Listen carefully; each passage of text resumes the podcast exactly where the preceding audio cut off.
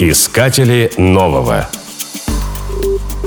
Базальт – магматическая горная порода черного цвета. На планете ее очень много. Нижняя часть земной коры представляет собой базальтовый слой толщиной от 5 до 35 километров. Он есть на континентах и на дне океанов. Чтобы создать такое изобилие базальта, в далеком прошлом пришлось хорошо поработать вулканом. Порода распространена не только на Земле, но и на некоторых планетах Солнечной системы. Базальт обладает множеством полезных качеств. Он долговечен, устойчив к истиранию и воздействию кислот. Является хорошим диэлектриком. Львиная доля сырья идет на производство щебня, дорожного камня и облицовочных плит.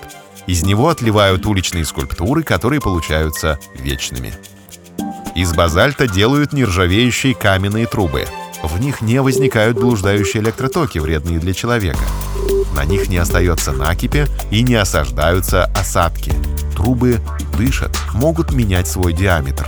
Это позволяет выдерживать перепады температур от минус 200 до плюс 200 градусов. Но самым экзотическим применением является производство ткани из базальта. В это трудно поверить. Как можно из камня вытянуть нить? Технология называется базальтовым литьем. Нитку вытягивают из расплавленной массы. Потом из нее ткут полотно золотисто-зеленоватого цвета, толщиной чуть больше миллиметра. Рубашку из такой ткани не пробивает пуля. Она не горит и не боится кислоты.